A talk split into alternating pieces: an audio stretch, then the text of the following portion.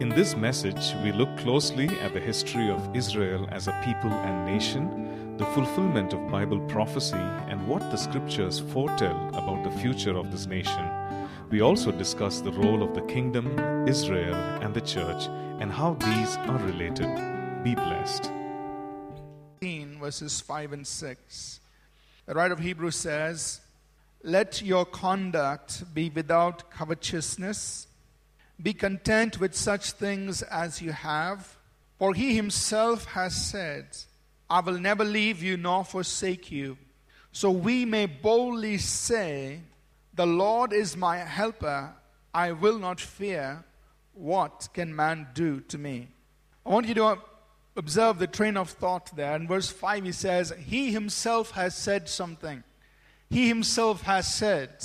And the response in verse 6 is, So that we may boldly say. God has said something, and now we can boldly say. He has said, I will never leave you nor forsake you. So we boldly say, God is my helper, and I will not fear what man can do to me. So you see how our saying should correspond with what he has.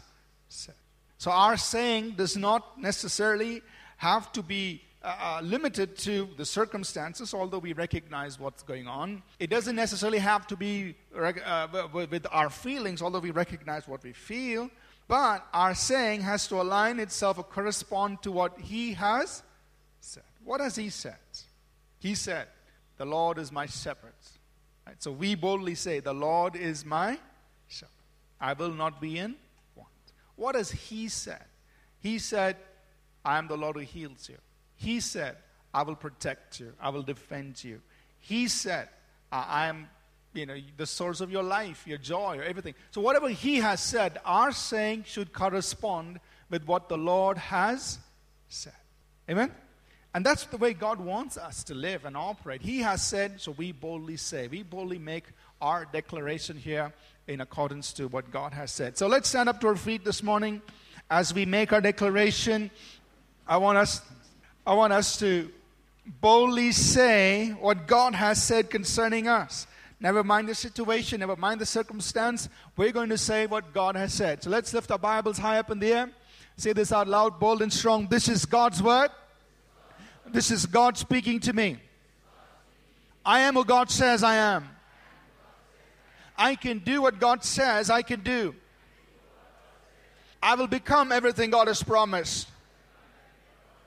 I'm saved, healed, delivered, redeemed.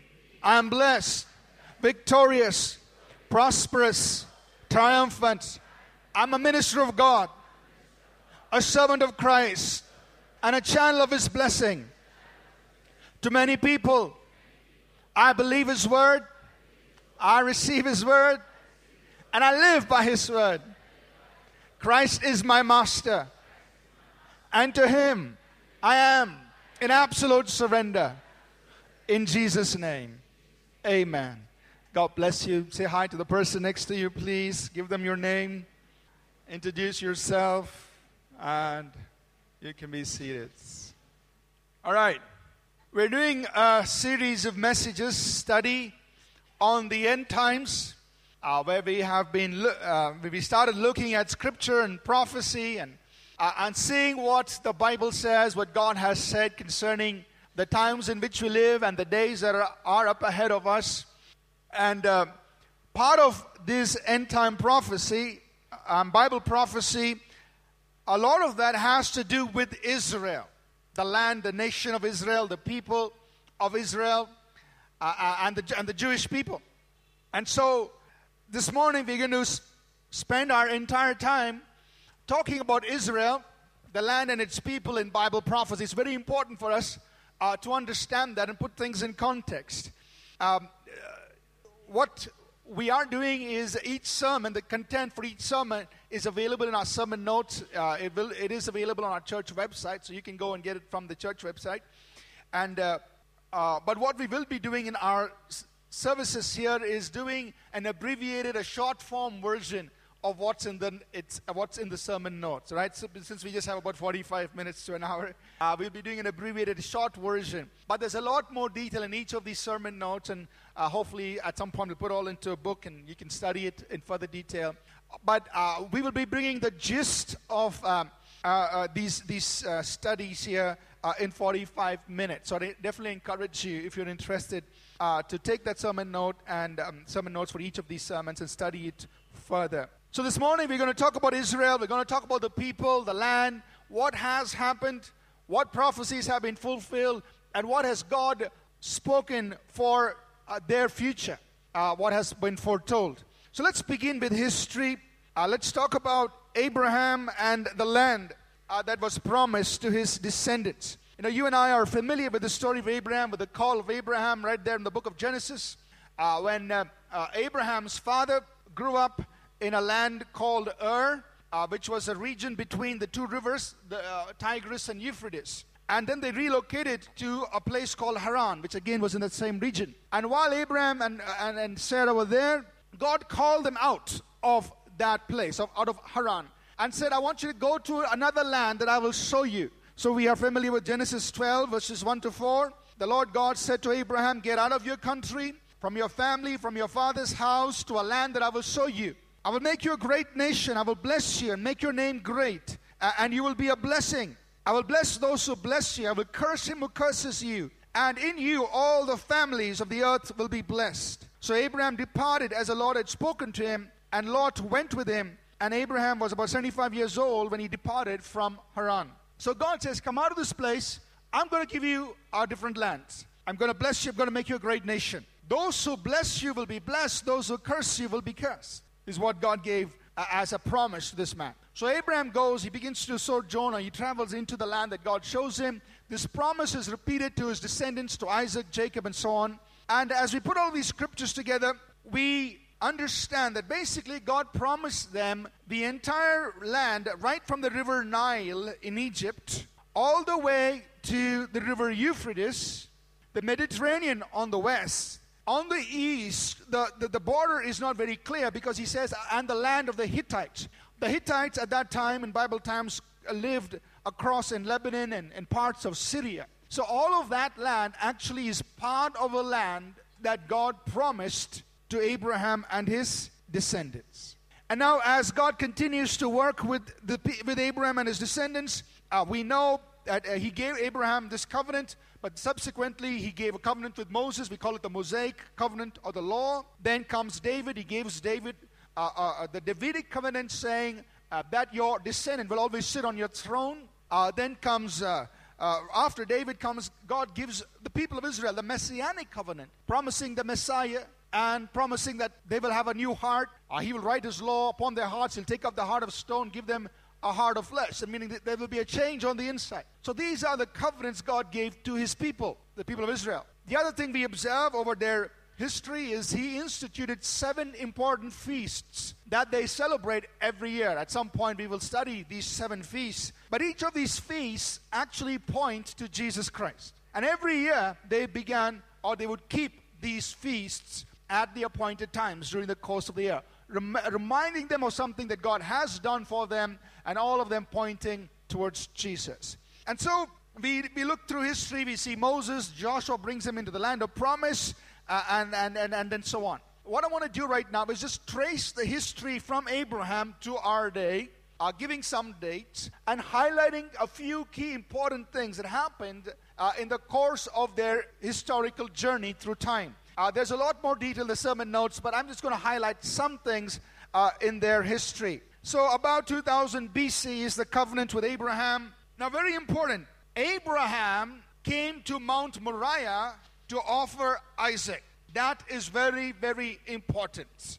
And you know that you know God gave him a covenant over there and and uh, uh, and and a promise there. Later on, we see that the people is, uh, of Israel they come into uh, they, they, journey from Egypt into their land of promise. Uh, they go through the period of the judges, and then come the kings. King David is a notable king, one of the foremost kings in Jerusalem. And it is very important to also remember that King David, he bought a piece of land on this hill or Mount of Moriah, Mount Moriah. He bought a site, a bought piece of land. And on that land, he offered a sacrifice to God.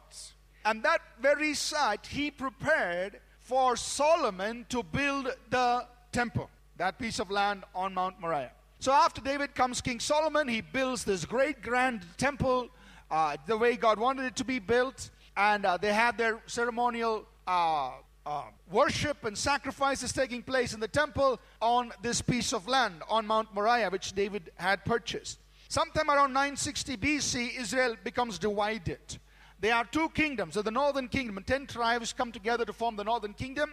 Or two tribes, Benjamin and Judah, form the southern kingdom, uh, uh, uh occupying Jerusalem. And shortly thereafter, less than 150 years after that, uh, these kingdoms fall apart and the people are dispersed, scattered out of their land. The first people to attack them are the Assyrians. They come, they attack the tribes on the east of Jordan, uh, uh, and they conquer them. The Assyrians move into the northern kingdom, conquer them, disperse the Jewish people. They try to attack the southern kingdom. They cannot. They don't succeed at that time. But right after the Assyrians come the Babylonians, led by King Nebuchadnezzar, who attacks Jerusalem, plunders it, destroys it and uh, the people are taken uh, are sent into exile the people are scattered out of their land nebuchadnezzar destroys the first temple that solomon built it's gone then we know about 539 bc cyrus the persian king comes into power in the middle east uh, he uh, tells the Jewish people to go back to their land. Only a few thousand people actually go back to Jerusalem. But it is during that time that Zerubbabel rebuilds the temple, and this is referred to as the second temple.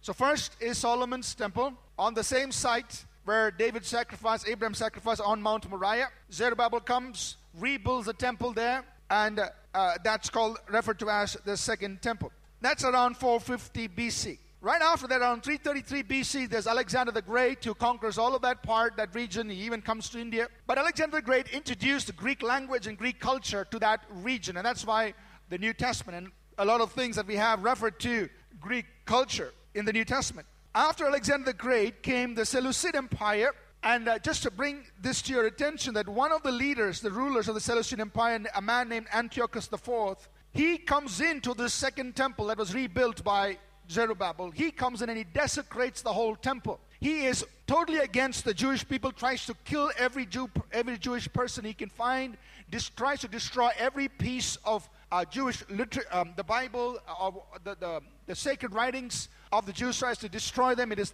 at that time that they are hidden in the caves, uh, that, the, that the scriptures are actually hidden for us in the caves. Uh, Antiochus IV actually sacrifices a pig in the temple to desecrate the temple. This leads to a revolt by the Jewish people.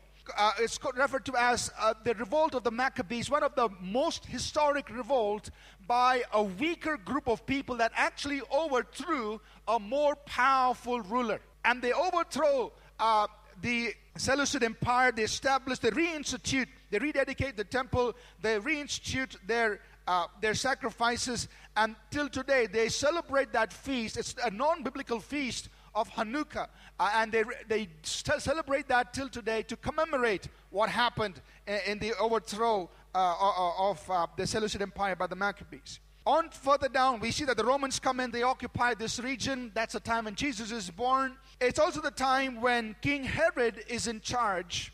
And King Herod is a great builder. And so he comes in and he renovates this second temple. He extends the temple area and he renovates it during his time. The, the same temple. Later on, uh, just a few years after that, not too long after that, in AD 70, Titus he comes in, again, the Roman uh, emperor, uh, the Romans under Titus, they come in and they completely destroy this second temple, which Zerubbabel had rebuilt, which King Herod had extended. That temple is destroyed. Now, shortly after the Roman Empire, the Muslims come into power around 622 AD. Uh, Islam is established, and uh, in uh, around 638 AD, the Muslims conquered Jerusalem. They take over Jerusalem. And in 691 AD, it's a very important year because in that year, the Muslims on the same Temple Mount, which that area now is referred to as Temple Mount, which had been destroyed, on that same area, they erect two important buildings. They erect the Dome of the Rock on, and most people believe that it was erected on the exact site where the Holy of Holies was of Solomon's temple. And they also erect the Al Aqsa Mosque, Al Aqsa Mosque on the same Temple Mount. This is in 691 AD. Um, the Crusades begin, and in around 1099 AD, Jerusalem is captured by the Crusaders, and uh, and shortly after that, again, Jerusalem is recaptured by the Muslims, and for about 400 years, from 1517 AD, Jerusalem, Palestine is all under the Turkish Empire, the Ottoman Empire, for about 400 years. During that 400 years, something very important happens. In AD 1888 is the record of the first Aliyah, the first moving or the migration of the Jewish people back to their own homeland. So that began in 1888 when there was a stirring among the Jews saying, you know, we want to go back to our own homeland because of all the persecutions that they were facing in the nations where they were scattered. That's important because from then on there was a there's a continuous movement, a recurring movement, a periodic movement of the Jewish people. In 1904 records the second Aliyah, where a second wave of Jews moved from Russia and Poland back to Palestine. In 1909 was the first kibbutz, or the settlements began to uh, be established uh, around Palestine, the Jewish settlements from 1909. World War I, we know, took place between 1914 to 1918. 1917 is a very important year because in that battle for Jerusalem, uh, which was led by the, uh, the British general, 1947, 1917. Okay. I was going so fast. My mind is going faster than I'm saying. Okay, let me go slowly. Okay, 1917 uh, is an important year because, oh, in the Battle of Jerusalem because uh, the British general Edmund Allenby, he comes, uh, he conquers Jerusalem. Jerusalem is recaptured. And it is at that time that talks, uh, the Ottoman Empire is overthrown, the Turks are overthrown, and the League of the Nations then put the entire area of Palestine under British mandate. British are overseeing that area, and uh, they are trying to give independence. They're trying to take care of both the Jews and the Arabs, trying to make promises to both sides. Um, Hitler comes to power in, in 1933. Uh, the Second World War happens 39 to 45. Uh, Six million Jews are killed in the, the concentration camps, uh, the Nazi concentration camps. So this begins a big move, a wave of, uh, of Jewish people moving back uh, into the land of Palestine, into their land, Palestine. 1947, the partition plan for Palestine is proposed, and uh, the United Nations adopts it and and recommends that the British enforce that there. That fails, and in 1948, Israel decides to declare itself as an independent state. So 14th May 1948 is a very important date because that's the day when uh, uh, people of Israel came together and they said, we are declaring ourselves as an independent state. The British immediately move out. They don't agree. The United States and then USSR at that time, they support that the British don't support it. They move out. The very next day, on the 15th of May, several Arab nations join together and attack Israel. So you have the five Arab nations Egypt, Syria, Lebanon, Jordan, and Iraq. They all attack Israel. Now imagine, Israel has been born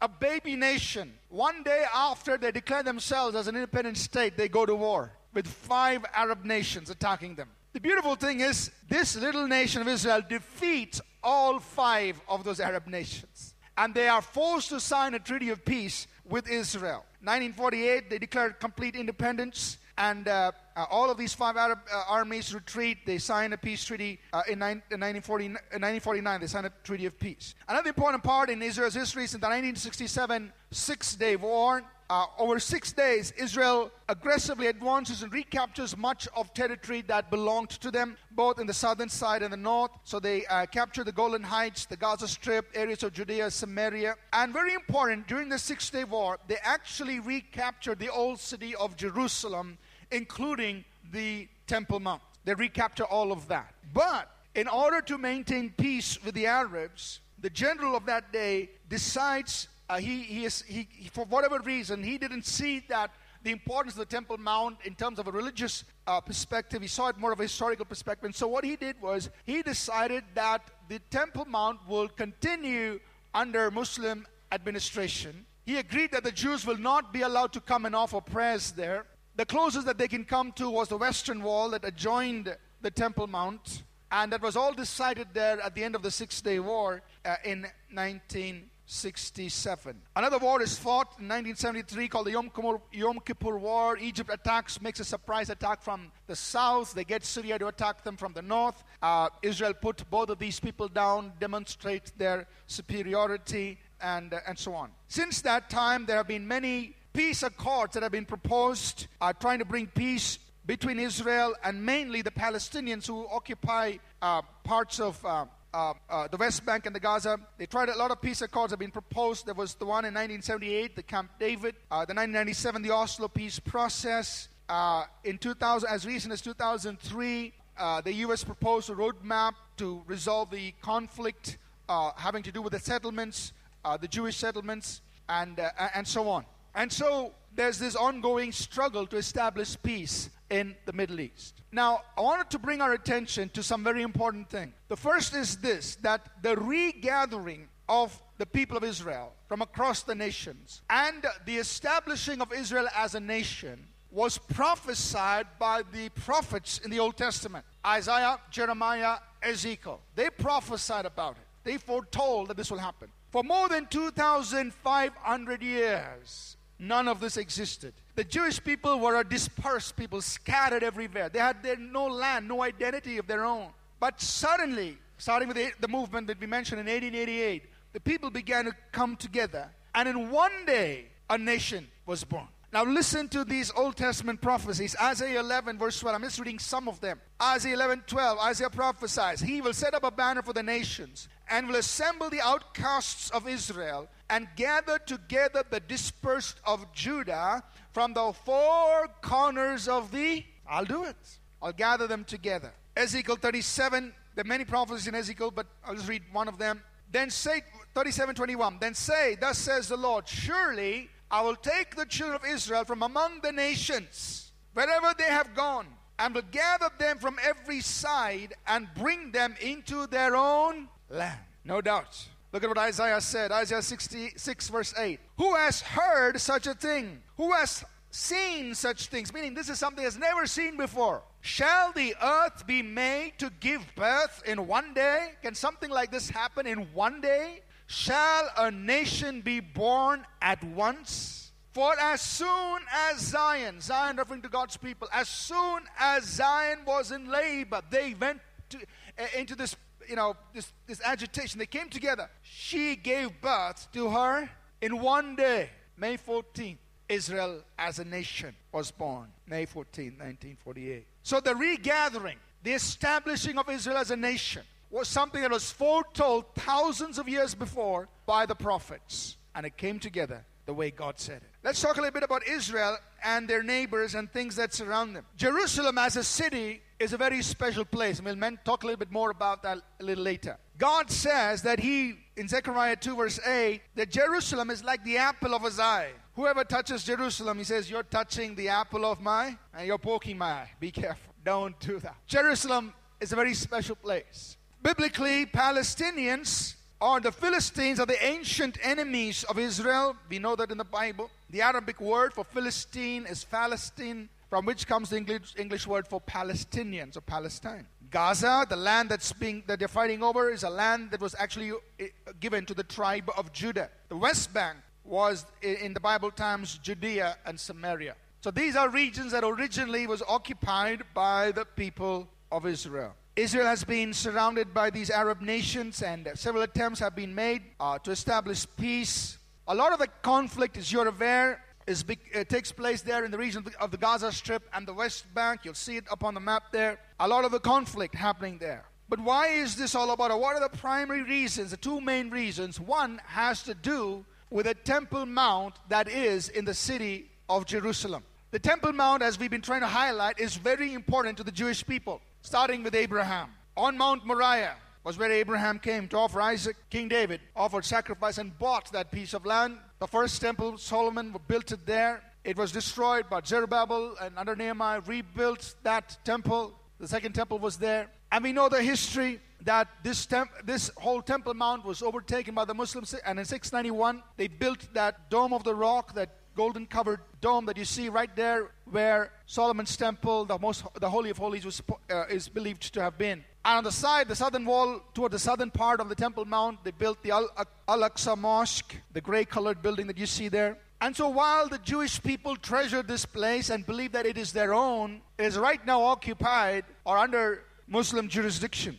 The Muslims also believe it to be a very important place because they believe right there where they've built the Dome of the Rock, uh, rock that's where they believe that the, the Prophet Muhammad was taken up to heaven to have his encounters. So they believe that to be very important to them. The only place that the Jewish people have access to to come and pray there is the Western Wall. It is uh, uh, one of the walls adjoining the Temple Mount. That's the only place that they can come and pray. They are not allowed to go out into the Temple Mount to pray. I mean, you can go as a tourist to see the place, but not to pray. Well, let's watch a very short clip from BBC that gives us, uh, that try to, tries to describe to us the problem surrounding the Temple Mount. If we can display that right now. Right? So, so the problem surrounding the Temple Mount is this that a vast majority of the Jews still believe the Temple Mount is theirs and a temple has to stand right there. Looking at it from a biblical perspective, both the Old Testament and the New Testament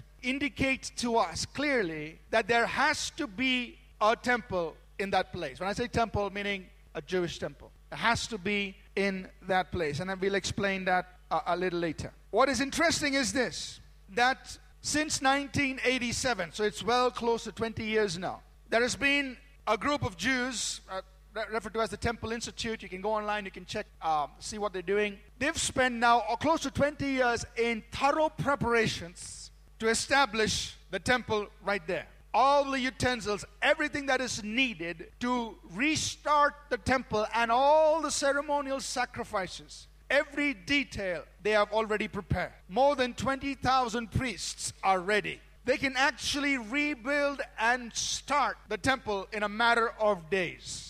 That's how ready they are. On the other hand, the Arabs have been doing different things. In uh, October of last year, October 20th, some of the Arab nations uh, proposed to the United Nations to designate the Western Wall also as a Muslim territory get the Jews out of there also. In November, 22nd November last year, the Iranian army had a mock drill that simulated the capture of the Al Aqsa Mosque. So they are prepared. If the Israelis go in and take over the Temple Mount, here's how we are going to go and take it back.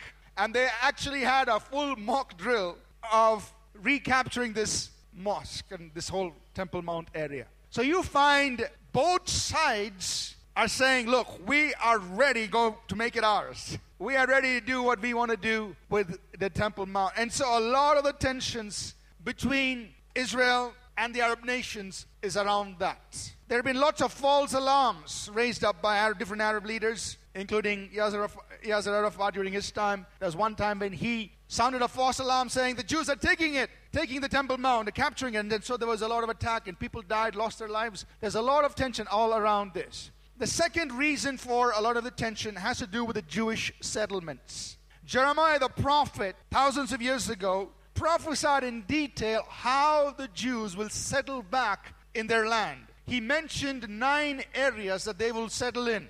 We'll read that in Jeremiah chapter 31, verses 38 to 40. Behold, the days are coming, He's talking about a future time, says the Lord, that the city shall be built for the Lord from the tower of Hananel to the corner gate the surveyor's line shall again extend straight forward over the hill Gareb. There it shall turn towards Goath. The whole valley of the dead bodies and of ashes, and all the fields as far as the brook Kidron, to the corner of the horse gate, and toward the east, shall be holy to the Lord. It shall not be plucked up or thrown down any more. So he's saying, all of this is going to be rebuilt, this area. What is interesting is, as uh, uh, Jeremiah identifies nine areas that are going to be resettled, the kibbutz or the settlements are going to happen there. And ex- in the exact sequence in which he gave it, in that same sequence, the settlements have been happening all around Jerusalem in Israel. Now you can't beat that. And so you see the pictures of these settlements happening all around Jerusalem and across in different parts of Israel. And these settlements have now become a major issue, especially the settlements that approach Gaza and the West Bank, where the Palestinians are. They don't like it. As recent as two weeks before, a teenage girl was killed in her home by a Palestinian young man in the settlement area. So there is a lot of conflict about this, but the word has spoken it will be done and it will not be plucked up. That's what Jeremiah said. But there is a lot of pressure being put upon Israel through the, the quartet, the United Nations, EU, uh, uh, uh, UK, and Russia, telling, trying to encourage, you know, Israel to back off, don't build so much, don't settle in these areas. But nothing is deterring the Israelis. They're continuing to make their settlements happen. So these are two uh, important things in terms of prophecy, what's happening right before our eyes. We can see these things, and we need to be aware uh, of what has been prophesied. I want to just talk a very little bit now about Jerusalem, uh, Israel, Zion, Jerusalem. I just talk about Jerusalem. Jerusalem as a city is very, very important to God. In the Bible, Jerusalem is called by many, many special names, and I'll just mention some of them to you. It's called the city of David, the city of God, the city of Judah, the city of joy, the city of peace, the city of praise, the city of righteousness, the city of the great king, the city of the Lord, uh, the holy city, the holy mountain, uh, the eternal city, the heavenly city, and many other very special names God gives to the city of Jerusalem. Jerusalem is very important to God and to the Jewish people. Uh, several reasons here. You'll see it up on your screen. It's a place of David's capital. Uh, it was a place where the Levites stayed. It was a place where the high priest stayed. It was a place where the feasts were observed. Uh, it was a place toward which the people of God prayed. Uh, it is a the, the city which people, the God's people, always loved. It was a home of Melchizedek, the ancient king. Uh, it was a place of, for the Ark of the Covenant. It was a place where David himself bought a piece of land and offered up a sacrifice to God. It was a place where the temple was built, as we've heard. It was a place from which the word of God would go forth. Uh, coming into the New Testament, it was a place where the Holy Spirit was poured out. And the New Testament, also tells us it's the future capital of the Messiah, the eternal King. So I want to skip now and look at the future. What does the Bible say about the future of Israel, Jerusalem, and, uh, and, and, and this nation? Here are some things. I'm just going to highlight these things. Uh, there's a lot of scripture, and we, may not, we won't, of course, be able to read all of them, but I want to highlight these things. I'm skipping the parts that have to deal with the church. We'll talk about the church in the Sundays ahead of us. So, what I'm saying here today is only having to deal with Israel. First of all, what has been foretold is that Jerusalem will become a, a troubled spot, and all the nations are going to gather against Israel. Zechariah says this in Zechariah 12, verse 2 3. He says, Behold, I will make Jerusalem a, a, cup of drunkenness to all the surrounding peoples when they lay siege against Judah and Jerusalem. And it will happen in that day, I will make Jerusalem a very heavy stone for all peoples. All who would heave it away will surely be cut in pieces, though all the nations of the earth are gathered against it. Saying, look, Jerusalem is going to be a center of trouble, it's going to be a burdensome thing to the nations of the world, and the nations are going to gather against it. The other thing that has been foretold is this that in a time to come, there will be a world leader who will emerge, who will propose a peace plan for Israel, this peace treaty. The Bible calls him the Antichrist, and, and it's clear that he will come from one of those ten nations that formerly belonged to the uh, that belonged to the former Roman Empire. He's going to come and he's going to propose a peace plan uh, for Israel. Sometime just before he comes, or soon after he comes, the temple has to be built on the Temple Mount. That is also clearly indicated in Scripture. And I will just read, and there are several verses here. I'll just read Daniel 9 and verse 27. Talking about this man, he says, He shall confirm a covenant. He will establish a peace treaty with many for one week, seven years. But in the middle of the week, that is after three and a half years, he will bring an end to sacrifice and offering. So what is the sacrifice and offering that's being referred to? It's talking about the, the ceremonial sacrifices that are taking place in the temple. So that means that at some point, when he establishes this peace treaty, the temple has to be in place and the sacrifice and offering should resume in the temple. But after three and a half years, he will come in and stop it. He will stop the sacrifice and offering that's being uh, uh that's going on in this temple. And uh, and uh, Paul writes, 2 Thessalonians 2, 3, and 4, he says, Let no one by any means deceive you, for the day will not come unless the falling away comes first, and the man of sin is revealed, the son of perdition, who opposes and exalts himself above all that is called God or that is worshipped, so, so that he sits as God in the temple of God, showing himself that he is God. So this temple of God has to be in place. And he's going to come in and he's going to proclaim himself as God. So it has been foretold that there's going to be this false, uh, this peace treaty. A world leader is going to emerge. But the temple also has to be in place. There will be a resuming of these sacrifices, but he's going to come in the middle of that three and a half year period and stop it and desecrate the temple. What also has been foretold for us is the Great Tribulation, where all the nations of the earth are going to uh, undergo a time that has never been like it before in history. But during the time of tribulation, as far as the Jewish, uh, the nation of Israel is concerned, two important things. Two, uh, two thirds of the people of Israel will be cut off during this time. Uh, Zechariah 13 and verse 8, uh, uh, uh, Zechariah speaks of that. There's going to be great loss of lives in the land. But also, we see in the book of Revelation, chapter 7, verses 3 to 8, that about, there will be 144,000 Jews who will be divinely protected during this time of tribulation. So that's also um, made known to us. At the end of the Great Tribulation comes the battle of Armageddon and the second coming of the Lord. What will happen is this that all the nations, at the end of the tribulation, all the nations will gather together against Jerusalem, against Israel, in the valley of Jezreel, which we meant we talked about last Sunday, for the battle of Armageddon. It is at this time that the Lord Himself will descend from heaven. As Israel is experiencing uh, uh, this battle, God Himself will, des- the Lord Jesus Himself will descend. He will descend right on the Mount of Olives, the Bible says. And the Mount of Olives will be split. And He's going to grant a great deliverance to the people of Israel.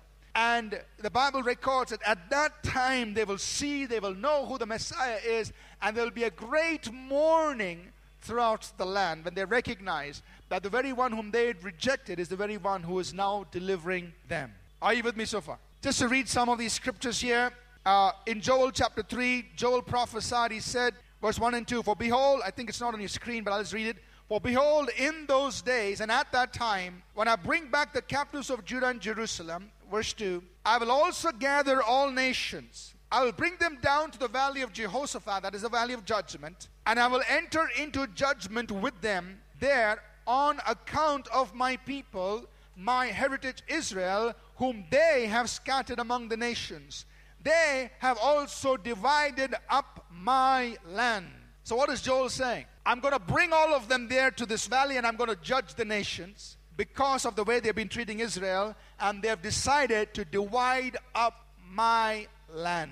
So, it is very likely that this peace treaty that will be proposed and tried to be enforced on Israel is to divide up the land. Because that's what Joel said. The reason I'm going to bring them there and judge them is because they will they are dividing up mine. And you can look back and every peace plan that has been proposed has always been to say, let the Palestinians have their own land and you guys take a smaller portion. And God says, because of that very thing, I'm going to judge you. Uh, Zechariah records this in Zechariah 14, verses 1 to 4. I'm just reading some of these prophecies. Behold, the day of the Lord is coming and your spoil will be divided in your midst. I will gather all the nations to battle against Jerusalem. The city will be taken, the houses rifled, and the women ravished. Half of the city shall go into captivity, but the remnant of the people shall not be cut off from the city. Then the Lord will go forth and fight against those nations as he fights in the day of battle. And in that day, his feet will stand on the Mount of Olives, which faces Jerusalem on the east, and on the Mount of and the Mount of Olives shall be split in two from east to west, making a very large valley. Half of the mountain shall be moved toward the north, and half of it toward the south. So he's saying, Look, the nations are gathering against Jerusalem. Jerusalem is going to experience some, some amount of defeat, but God is going to step in and he's going to defend his own city and his own people. He will come on the Mount of Olives. So this has been foretold concerning the people of Israel. The last part, as far as the, their future, is about the millennium. What does the Bible say about the millennium? That when the Lord Jesus comes in and establishes his thousand year rule on the earth, Jerusalem will be the world's capital. The Jesus will, and the King Jesus, the Messiah, along with the believers and his people, will reign from Jerusalem. Jerusalem will be the capital of the world, and uh, it will be the center of worship during the millennium. The nations will flow together towards Jerusalem to learn the ways of the Lord. There will also be a temple once again, the temple. We now call it the millennium, millennial temple. Ezekiel, the 40th chapter through chapter 48, talks about the temple, the millennial temple. And he talks about everything being reinstituted in the temple during the millennium. So they will continue with their entire ceremonial sacrifices, not in order to receive forgiveness of sins, because that has already been done on the cross. But all of this is a constant, continual reminder and pointing to Jesus Christ Himself and the finished work of the cross. Israel will have the entirety of the land that has been promised to them, Ezekiel 47 and Isaiah 11 and Zechariah 10. All of this will be under their control. There are a couple of other prophecies that Isaiah has mentioned. I'll just uh, make comment here. In Isaiah 19, Isaiah prophesied these, these things which at this point almost seem impossible. In Isaiah 19, Isaiah said these three things. He said, Egypt will be saved, and an altar will be built in Egypt to the Lord. Today, it seems impossible, but it's there in the Bible. Secondly, he said, both Egypt and Syria will become friends with Israel. Today, it seems impossible, but it's there in Isaiah 19. And the third thing Isaiah said is a highway will be built from Syria to Egypt, which means it has to go through Israel. It seems impossible, but it's in the Bible. Now, when exactly will these things be fulfilled? Most likely, and I, I, we don't know for sure because he doesn't necessarily point the time element there in those prophecies, but it's most likely in the millennium. It could happen earlier. We should look for it. Are things changing? Or most likely in the millennium, these things will be fulfilled. But Isaiah has foretold that these three things will happen. Amen? So, what should our response be as the church? We, God, in His dealings with the people of Israel, has opened up the whole work which He began with Abraham, the people of Israel, with the death of Christ on the cross and His resurrection, the birth of the, the outpouring of the Spirit. He has opened up the door of the gospel to the entire world. You and I are part of this wonderful plan. We are part of the kingdom of God, and we experience Jesus, the Messiah, as our Lord and Savior. What should our response be, or uh, uh, what should we do as far as Israel is concerned? And I just want to put this out for, before us. First of all, as, as the church, as New Testament believers, understand that God's plan is to bring the Jews and the Gentiles, make them one new man in Christ. That means there is neither Jew nor Greek. In Christ, we're all one new creation one new man. And that's what God is doing. But as the church, first of all, we must capture God's heart for Israel and the people. Don't ask questions. Amen? If God treasures them and calls them his people, if he says Jerusalem is a very important place to me, is a city that I have chosen, okay, God, we'll go with it.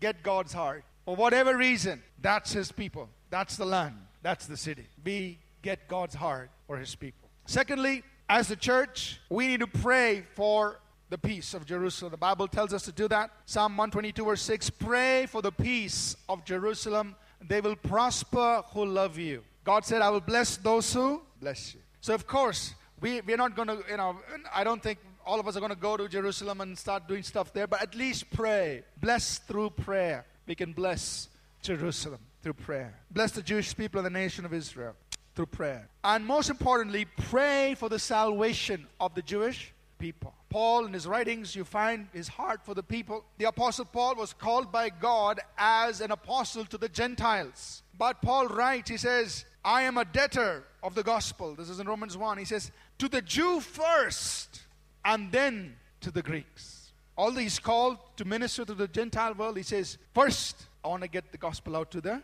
Jew first, then the Gentiles. So our prayer must be saying, God, we want them to be saved. We want them to know the Messiah. We want them to come to know the truth. Pray for the salvation of the Jewish people. Amen? So, we're going to take some time to pray. Let's stand to our feet, please. We'll call our worship team up. We're going to take a few moments this time. I know we've never done this as a church before.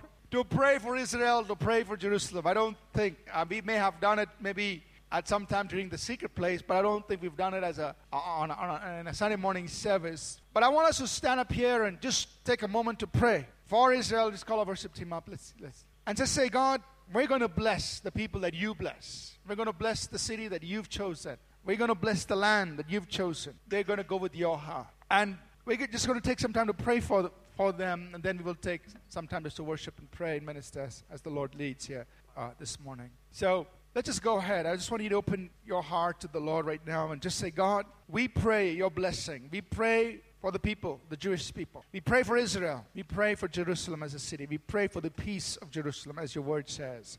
And we pray you will bless your people, God. We pray that they will come to know Jesus, the Savior, the Messiah. So, everybody, just go ahead and pray. Just lift your voice up, just pray. Father, this morning, as a church, we just join together and we pray your blessing on Israel. We pray your blessing on the Jewish people. We pray your blessing, Father. We pray for the peace of Jerusalem. Lord, we pray that you bless them. We pray you will continue to prosper their land, continue to enlarge their territory. We pray for the providence of God, the protection of God upon them, the people, the land. And Father, most importantly, we pray for the salvation of, of the Jewish people. We pray for the salvation of the land, the nation of Israel, that they will know Jesus, the Messiah, whom you have sent. We pray for a mighty outpouring of your Holy Spirit again, Lord, upon Israel, upon Jerusalem, upon the Jewish people. We pray for a mighty outpouring, a mighty move of your Holy Spirit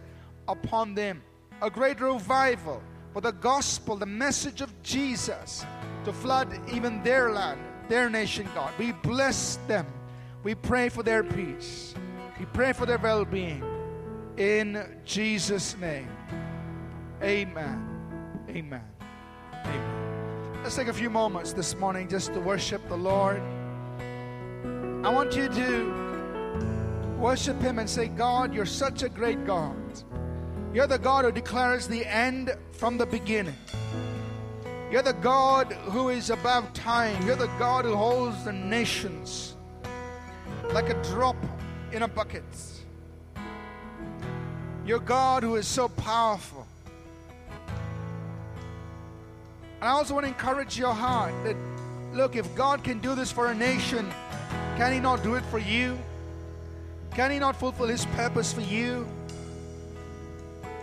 Isn't He concerned about you? And yes, He is. So I want you to open up your heart and say, God, you're the God who fulfills prophecy.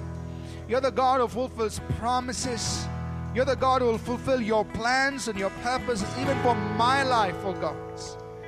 As I'm in covenant with you through your Son Jesus, you will never let go of that. And you will fulfill your plans, your purposes for my life. I want you to take this time just personal, make it personal between you and God as you worship right now.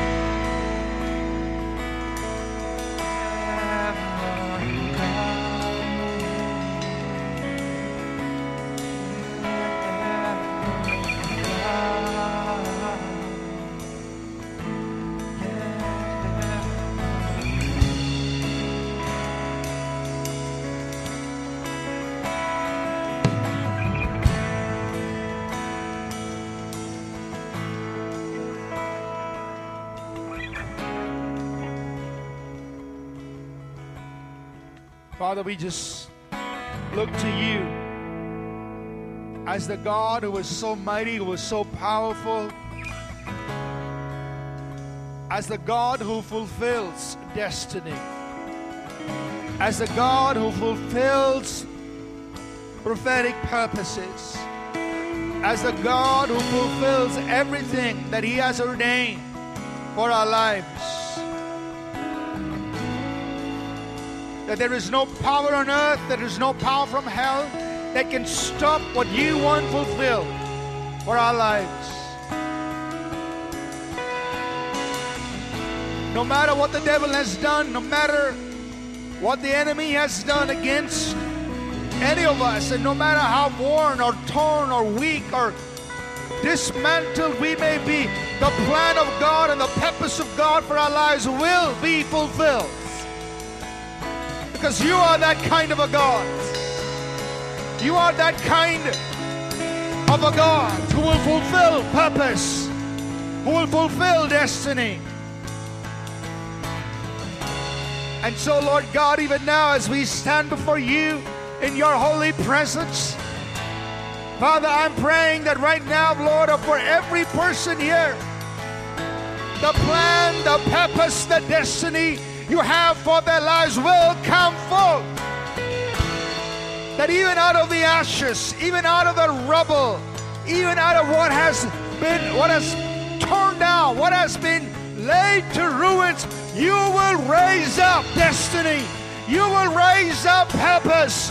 You will call forth what seems impossible in the name of Jesus.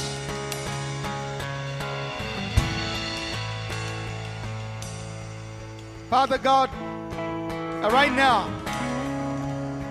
the same Holy Spirit, the same Holy Spirit who brought something out of nothing, who brought light out of darkness, even when the earth was without form and void, when you spoke, O Lord, as the Spirit of God moved upon the face of the waters, and you spoke out of that void, out of that nothingness, out of that darkness. You formed, shaped, created everything you desired. And Lord, I pray that the same Holy Spirit move will breathe upon our lives right now. In the mighty name of Jesus. And what is without form, what is without void, what is under darkness, Lord, let that be removed and let the purpose of God come forth. In the name of Jesus. In the name of Jesus. And Father, even as you told Ezekiel, Ezekiel, Son of man, can these dry bones live? And you said, Speak the word. And as he spoke, the Spirit of the Lord moved upon them. The bones joined together, and a mighty army was raised. Father, I pray right now in the name of Jesus as I speak over your people and as the Holy Spirit moves, I pray that dry bones will live, that there will be resurrection, that there will be a coming forth of purpose, of destiny, of calling, of gifting, of grace, of purpose. In the name of Jesus.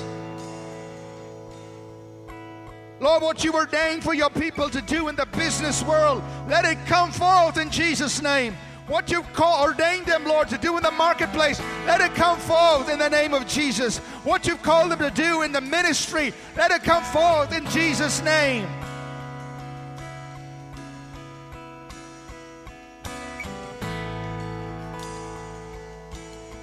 That you are the God of purpose, that you are the God of destiny.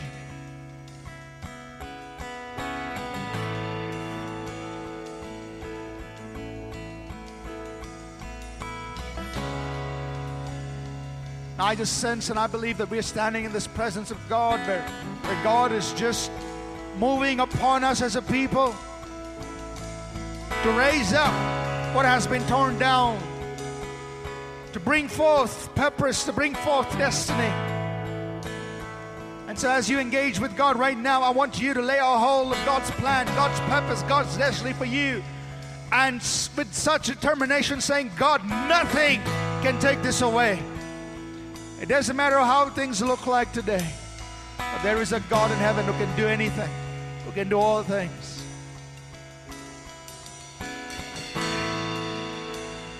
God's presence is here, His power is here, His anointing is here. I want you to take a hold of God's purpose for your life right now. Right now, just get a hold of that. Say, God, this is your purpose. And I'm not going to give up, Lord. Because you're the God who rebuilds what's been ruined, what's been laid waste. You're the God who raises it up. You're the God who fulfills destiny. You're the God who fulfill, fulfills purpose. And no power on earth, no power from hell can stop it.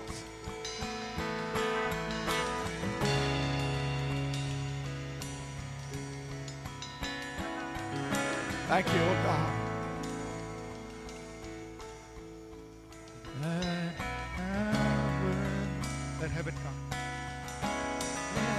Heaven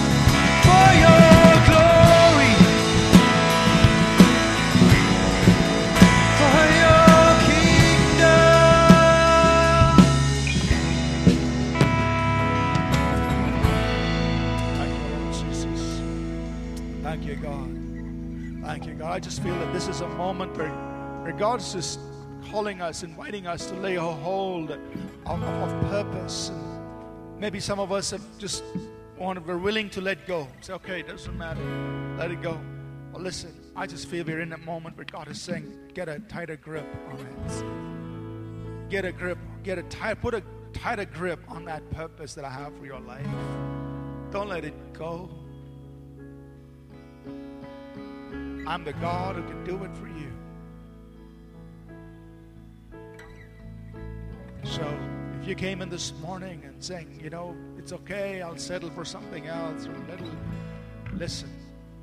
This morning, we're in a moment where God is saying, just get a tighter grip on your purpose, on your destiny, what I've called you to do. It doesn't matter where it is. It could be a business, it could be a marketplace thing, it could be a ministry thing, or it could be something else that God is speaking to you about. Get a hold on it, get a grip on it, saying, okay, I'm not letting go. Because God is at work. God is at work. He's the God who works through time. He's a God who works through ways we cannot understand. The nations are like a drop in a bucket. He does whatever He pleases and He will fulfill whatever He pleases. Nothing is impossible to the Lord our God. Just worship you, Father. We honor you, Jesus. We bless you. You. Father, I just pray for every person here this morning who's who's just between them and you, God, laid their hands on the purpose that you have for their lives. That they'll go out strengthened and they'll go out to fulfill that purpose. And they will see the work of God coming forth in their lives. They will see God's purpose is fulfilled. Thank you, Lord. Before we close this morning, I just want to give an invitation. If there's any person here you've never received Jesus Christ into your heart, into your life, we're talking about a great God, an awesome God, who's a powerful God. And He wants to come into your life. He wants to change you, forgive your sins, and make you a brand new person. He wants to bring you into His own family. So, if there's any person here you've never done that before, I'm going to lead you in a short prayer before we close. Could we just bow our heads, please? If you feel in your heart that you want to receive Jesus into your life, if you've never done that before, or if you want to rededicate your life and feel that you need to do that, just pray this with me, please. Lord Jesus, come into my heart. Lord, forgive my sins.